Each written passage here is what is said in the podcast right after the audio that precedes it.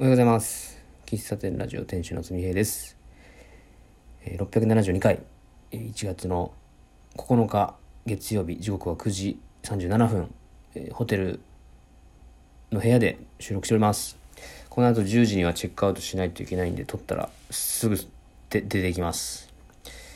えー、指宿菜の花マラソンから一夜明けまして、えーまあ、予想した通り体は痛いです。特に膝が。今日はもともと予定をいくつか入れてたんですけどそもそもそこの場所にたどり着けない可能性がめちゃくちゃ高い。歩歩けないことはないけど痛いっていうことで。はい。で走った後のレポートを収録しようと思ってたんですけどなんだかんだあの到着ゴールした時間がギリギリで、まあ、その後移動して別のところで、えー食事をねする予定が入ってたので、えー走り終わった後軽く3箇所のうどんとおにぎりを食べ、えーその後近くの温泉に浸かりでちょっとそういう時間がなかったので、えー翌日に収録しております。うん、昨日のインスタグラムのインスタグラムはね投稿したんですよでインスタグラムの投稿にも書いたんですけどあのーフルマラソンって42.195キロじゃないですか。で、まあ、目標は無事完走すること。はい。で、えー結果は無事制限時間内に走り切ることができました。走り切ったっていう表現が正しいかどうかわかんないですけど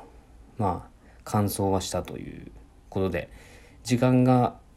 えーネットタイムで言うとネットタイムっていうのはゴールテープスタート地点からゴール地点ですね。参加者が8000人超えてるのでスタート地点までたどり着くのに34分かかるんですよね。でまあ実際の記録が、えー6時間37分でしたね。うん。えー19キロ地点ぐらいまでは、えーなんとか走れたんですけどもそれ以降は、えー懸念していた右膝の痛みが出てきて、えー走り出すんだけど、えーもう1分とたた走立たずに、えーちょっと無理ってなってね。でずっともうそこからは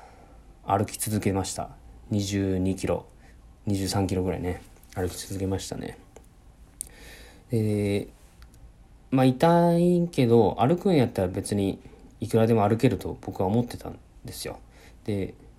19キロ地点過ぎた段階で、えー2時間いくつだったかちょっと覚えてないけど2時間半とかだったんですよ。でいつもだいたいウォーキングはランニングの倍ぐらいの時間がかかると。いうのは頭にあったんで単純計算でまあこのまま行くと6時間ぐらいかなみたいな。を予想しながら歩いてたんですね。1キロ10分ぐらいで歩けば、えー、と6時間ぐらいには着くかなっていう感じで。もしかしたら5時間切る5時間台行くんじゃないかって思ってたんですけどやっぱね歩くのにも膝は使ってで途中ねめちゃくめちゃくちゃ痛いというかもうほんと力が入んないんですよ。歩くにはいいんだけど、うん、で途中なんかね熱中症になる手前ぐらいの手足のしびれとなんか顔がねもうゾワゾワってする手顔のしびれとかが出は出たのがね何キロだったかな？27キロぐらいかな。うん。でそっからあれは何だったのかね？エネルギー不足なのか？わかんないけど。その走ってるとやっぱりめちゃくちゃエネルギー消費するから。途中途中の給水エリアあのエイドっていうらしいんですけど。で、えーポカリスエットあのスポーツドリンク飲んだりバナナ食べたりしましたね、うん。あのーほんと1 0キロぐらいまでは普段8長くて7キロぐらいなんですけど1 0キロぐらいまで難なく走り切ったんですよ。池田湖あたり。でえっと動画撮りながらこれあの YouTube じゃないけどなんかランニングを走りながら動画撮れるやんと思って、えーなんかライブ配信でもしようかみたいな余裕があったんですけどいざえー、まあそれ以降それ10キロ超えたあたりであなんか膝痛いぞとなってきて、まあ、でも沿道の方が応援してくれたりとかそのエイドって言われる、うん、ボランティアの方がやってる給水エリアとか本当に大会関係なくやられてるエイドっていうのがあってこの指宿菜の花マラソンの特徴なんですけど家の前でえ飴を配ったりとか豚汁を振る舞ってくれたりとかかそういうところを通るたびに沿道の方の「頑張れ!」っていう声が聞こえるたびになんか一瞬痛みが消えたりとかなんかちょっとスピードが上がってる自分がいたりとかまだいけるってななったんですよだから一人で走っててもいけない距離をマラソンとかそういう大会に出て走れちゃうっていうのはそれもあるなっていうのを改めて確認あ再認識しましたね。うん、でこれなら本当にいや本当なんだろうな。なんていうの素直にというかえっと普通にこれゴールできちゃうじゃんと思ってこのままこのペースでいけば。だから自分のペースをあんまりこう調子いいからって言って上げすぎず、うん、1キロもう78分ぐらいで走ったら普通に走って走ってゴールできるじゃんと思ってたんですよ。うん、ただ甘くなかったね。甘くなかった本当に。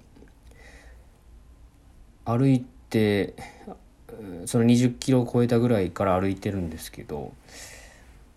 これからこれまで走ってきた20キロを今から20キロかけあ歩いて20キロ歩くんだと。